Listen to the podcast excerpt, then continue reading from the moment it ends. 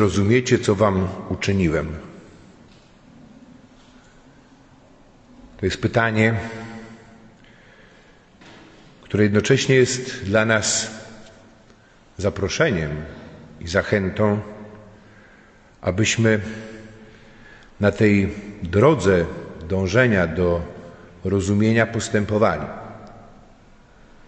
Bo myślę, że wszyscy mamy powody do tego, żeby uderzyć się w piersi i powiedzieć, że choć tych słów nie słuchamy po raz pierwszy w naszym życiu, to tak naprawdę ich nie rozumiemy. I że nasza i moja postawa jest bardzo daleka od tej, jaką przedstawia nam Jezus. Ten, który uczy nas, jak być wzajemnie dla siebie. Uczy nas tego, czym jest nasze życie, chrześcijaństwo, czym jest Eucharystia i wzywa nas do tego, abyśmy czynili to, co On uczynił. Abyśmy sobie wzajemnie umywali nogi, ale dorastali do tego właśnie poprzez y, celebrowanie wspólne Eucharystii. Bo wiecie, dzisiejszy dzień to jest trochę tak w kręgach katolickich przyjęło się, że to taki dzień księdza.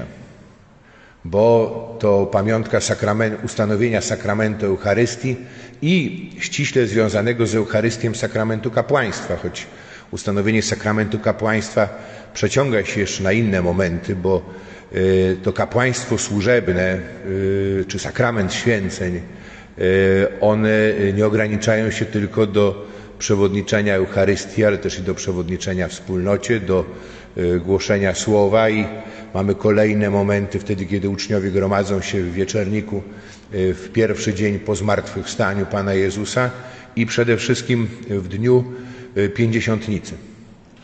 I tak jak z jednej strony właśnie to jako Dzień Księdza i Dzień Ustanowienia Eucharystii, jakby trochę odwracając, ja bym powiedział, hierarchię, to też i od kilku lat przynajmniej w katolickim internecie z kolei trwa zażarta dyskusja i wielu, że tak powiem, atakuje właśnie takie rozumienie Wielkiego Czwartku, zwłaszcza przy Wieczerzy Pańskiej. Trochę jest to tak, jak gdzieś tam wychylimy się stronę jednego ekstremu, no to potem ciężko zachować równowagę i gdzieś jest to wychylenie w przeciwną stronę. Ale ważne jest to, żebyśmy te słowa, które dzisiaj poprzez Kościół mówi do nas sam Jezus. On mówi nie przyjmijcie, nie tylko bierzcie, ale czyńcie. I nie mówi tego do grupy wybranych, ale mówi do każdego spośród swoich uczniów. My wszyscy jako wspólnota celebrujemy Eucharystię. Owszem, prezbiter, biskup wyświęcony jest potrzebny, ale potrzebny jest to służba wspólnocie i to, co fundamentalne i kluczowe, to jest sakrament Chrztu Świętego, który nas łączy z Jezusem. I tak jak pierwsze czytanie, ono przenosi nas do czasu wyzwolenia z niewoli egipskiej ludu wybranego i do Paschy, którą od tej pory lud wybrany będzie celebrował jako pamiątkę wyzwolenia z niewoli. Słuchaliśmy przed chwilą o tych znakach, które czynił sam Bóg, w jaki sposób Bóg to przeprowadził. Izrael będzie od tego momentu, świętując Paschę, naznaczał odrzwia domów krwią baranka paschalnego jako taki znak wyzwolenia. Słyszeliśmy, w jaki sposób ma być ta pascha spożywana w pośpiechu, z nałożonymi sandałami, przepasane biodra, czyli z takiej postawy gotowości do pójścia w dalszą drogę. To jest ta postawa, która znajduje swoją pełnię w tym, do czego wezwany jest uczeń Jezusa. Do tego, aby nie budować sobie trwałego miejsca tu na tym świecie. nie próbować szukać jakiejś sytuacji wygody, głębszego zakorzenienia, ale być gotowy do tego przejścia. Przejścia do wieczności razem z Jezusem. Bo Pascha to jest przejście. Przejście ze śmierci do życia. I to zapowiada wyprowadzenie ludu Izraela z niewoli egipskiej i to znajduje swoją realizację w osobie Jezusa Chrystusa. Drugie czytanie z listu świętego Pawła do Koryntian, z pierwszego listu do Koryntian, mówi nam o tym, jak ta celebracja wśród chrześcijan wyglądała i jak tak naprawdę wygląda dzisiaj i czym ona rzeczywiście jest. I dzięki temu Ewangelia nie musi powtarzać już opisu ustanowienia Eucharystii, ale koncentruje się na tym, co jest tak naprawdę, co dzieje się, co dokonuje się w sercu Jezusa. Dokonuje się na tym wymiarze wewnętrznym Eucharystii, na tej postawie, która jest postawą miłości aż do końca. Oddania się Ojcu, ale poprzez służbę braciom. My jako chrześcijanie, my jako uczniowie Jezusa mamy być tymi, którzy są takim znakiem jedności dla całego świata, dla całego rodzaju ludzkiego, mamy być znakiem miłości Boga, ale to rozpoczyna się w tej konkretnej wspólnocie, do której przynależymy. I tak naprawdę nie jest istotne, ilu nas jest. Dzisiaj papież Franciszek w czasie mszy Krzyżma w Bazylice Świętego Piotra mówił o takich trzech rzeczywistościach, które mogą stać się bożkami w życiu księdza, ale tak naprawdę w życiu każdego chrześcijanina i kiedy są ujawniane, to Pan właśnie może je unicestwić, zniszczyć. I drugą z tych rzeczywistości, o której on mówił, to jest, mówił o pragmatyce liczb. Że wtedy, kiedy patrzymy, ilu nas jest, że w tych kategoriach zaczynamy oceniać też i nasze życie, to gubimy to, co jest istotą, bo w ten sposób wykluczamy i odrzucamy logikę miłości. Dla logiki miłości liczy się każda twarz i twarz drugiego.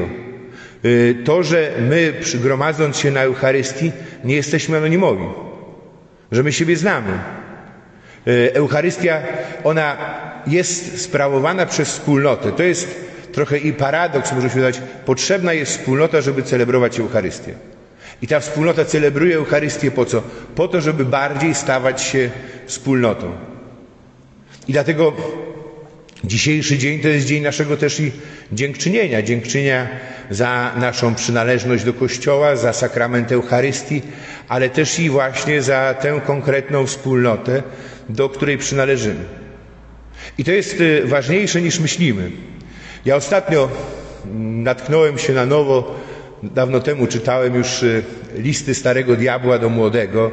Jest to takie trochę fikcja chrześcijańska, możemy nazwać Clive'a Staple'a Louisa, to jest autor między innymi opowieści z Narni i on w 1942 roku napisał właśnie takie eseje. One mają formę właśnie listu starego diabła, który jest tam pełni urząd bodajże kanclerza w piekle i który pisze listy do swojego bratanka, takiego młodego diabła, który dopiero inicjuje się w dzieło sprowadzania ludzi na manowce i doprowadzania do ich potępienia. I w szesnastym liście mówię o tym, bo gdyby ktoś chciał sięgnąć do tej książki, to może to przeczytać dalej i w całości. Ja tylko początkową część tego listu, która mnie zafrapowała, a myślę, że jest też i dla nas jakoś znacząca. Pisze tak, mój drogi Piołunie, Wspomniałeś przypadkowo w ostatnim liście, iż pacjent, pacjent to jest ten człowiek, którego diabeł chce sprowadzić na manowce, chce doprowadzić do jego potępienia. Od chwili nawrócenia uczęszcza bez przerwy do jednego i tylko jednego kościoła oraz, że nie jest całkowicie z niego zadowolony. I cóż ty na to, jeśli wolno zapytać? Dlaczego dotychczas nie otrzymałem od ciebie sprawozdania o przyczynach wierności dla parafialnego kościoła? Czy zdajesz sobie sprawę, że o ile nie jest to przejaw obojętności, jest to rzecz bardzo zła? Na pewno wiesz, że gdy jakiegoś człowieka nie można uleczyć schodzenia do kościoła, to najlepiej wysłać go w sąsiednią okolicę, by puty szukał kościoła, który by mu dogadzał, aż stanie się wybrednym smakoszem i znawcą kościołów. Powody są oczywiste. Po pierwsze, parafialna organizacja powinna być zawsze atakowana, ponieważ będąc jednością miejsca, a nie upodobań, jednoczy w ten sposób zgodnie z wolą nieprzyjaciela ludzi różnych klas i psychiki. Natomiast zasada kongregacyjna czyni z każdego kościoła rodzaj klubu i ostatecznie, jeśli wszystko idzie dobrze, koterię lub stronnictwo. Po drugie, poszukiwanie odpowiedniego kościoła czyni z człowieka krytyka, wtedy, gdy nieprzyjaciel pragnie w nim widzieć ucznia. Od człowieka świeckiego oczekują w kościele postawy, która wprawdzie może być krytyczna w znaczeniu odrzucania tego, co fałszywe i nieprzydatne, lecz która ma być bezkrytyczna przez to, że nie traci czasu na szerokie i długie roztrząsanie w myśli powodów, dla których to czy owo zostało odrzucone, lecz raczej w skupieniu i pokornej gotowości otwiera się na przyjęcie wszelkiego dobra, któremu podają. Sam widzisz, jak on się poniża, jaki jest uduchowiony, jak beznadziejnie wulgarny. To odnosi się do Chrystusa. Ta postawa stwarza specjalnie w czasie kazań stan niezwykle niesprzyjający dla całej naszej polityki, w którym owe nudziarstwa mogą rzeczywiście trafić do ludzkiej duszy. Nie ma prawie kazania ani książki, która nie byłaby dla nas niebezpieczna, jeśli zostanie przyjęta w tym usposobieniu. Proszę więc, rusz się i jak najprędzej poślij tego durnia na obchód sąsiednich kościołów. Rejestr Twoich ostatnich poczynian nie daje nam zbyt wiele zadowolenia. I to co ważne, to co ważne i y, co niedoceniane przez nas, właśnie ta wyjątkowość tego, że y, akurat y, my tworzymy jedną wspólnotę, że nas Chrystus gromadzi wokół swojego ołtarza. Popatrzcie na siebie i popatrzmy wzajemnie, jacy różni jesteśmy, jakie różne historie życia, jakie różne, że tak powiem, właśnie kwestie słyszeliśmy, psychiki, upodobań, Prawda? Tak naprawdę nie ma żadnej innej możliwości, żebyśmy y, zostali złączeni w jedno tylko przez Chrystusa. I wbrew nieraz wszelkiej y, możliwej ludzkiej logice. I to jest wielkość obdarowania. Y, bo to jest też i ta przestrzeń, możemy powiedzieć, w której jesteśmy w sposób szczególny powołani do służby. I papież Franciszek dzisiaj mnie to zafrapowało, kiedy czytałem jego homilię kiedy mówił właśnie o tej e, właśnie pragmatyzmie czy liczby, o tej logice liczby i e, logice miłości, to mówił właśnie o tym, że ta logika miłości, ona ma oblicza, tak naprawdę nie ma oblicza, bo Duch Święty nie ma oblicza. I miłość polega na tym, że ja nie e, domagam się bycia zauważonym, a wręcz przeciwnie. Tak jak Jezus, odsuwam się, staje się niewidoczny. I wiele z takich, e, możemy powiedzieć, znaków można odkryć w naszej wspólnocie i za to ja chciałem też e, tutaj z tego miejsca dzisiaj podziękować. Że my, jakby ktoś na nas nie patrzył i na siebie, to idziemy tą drogą. Zgoda, że jakby ktoś chciał się skoncentrować na naszych brakach, to czasu by mu nie starczyło, żeby pewnie wszystkie wymieniać. Ale nie można nie zauważyć, też i e, tego dobra, które się dzieje i które staje się naszym udziałem w tym konkretnym czasie, w którym przyszło nam żyć. Może nie sprzyjającym, a może właśnie sprzyjającym z tego powodu, że ten czas domaga się od nas jasnego określenia, że nie pozwala nam na takie bierne trwanie. I Eucharystia, w której uczestniczymy, ona daje nam moc i siłę do tego, żebyśmy przyjmowali odpowiedzialność za swoje własne życie i za życie innych. Myśląc o życiu, które nie kończy się wraz ze śmiercią, ale śmierć jest y, kluczowym, jakby można powiedzieć, momentem y, ostatecznego y, wyboru całej naszej przyszłości. I gdzie jak gdzie, ale tu nie możemy bawić się w poprawność polityczną, unikać tematów, które mogłyby być trudne i przed którymi na co dzień uciekamy. A kluczowe to jest właśnie cała nasza przyszłość. Ale bez tego nie ma żadnej racji, żebyśmy też i tutaj byli. I chodzi o to, abyśmy zobaczyli, że tak naprawdę cała nadzieja życia wiecznego dla nas, ona płynie z tego, co uczynił Jezus dla nas i w czym mamy udział, w czym uczestniczymy, celebrując Eucharystię. Eucharystia, która nie jest tylko pamiątką, To nie jest y, przywołanie tego jednego wydarzenia, które miało miejsce 2000 czy blisko 2000 lat temu. Tylko my poprzez y, celebrację Eucharystii w tym wydarzeniu uczestniczymy, ale uczestniczymy w ten sposób, kiedy staramy się coraz bardziej upodobnić do Jezusa. Czyli aby nasze serce było coraz bliższe sercu Jezusa, aby nasze pragnienia były pragnieniami Jezusa, aby nasze e, decyzje, e, one były ukierunkowane na to, czego e, pragnie, czy do czego zaprasza nasz Ojciec. I bez Eucharystii my nie jesteśmy w stanie postępować na tej drodze. Jesteśmy pozbawieni chleba i w wymiarze duchowym umieramy. I odkryć, że tu dokonuje się nasze wyzwolenie.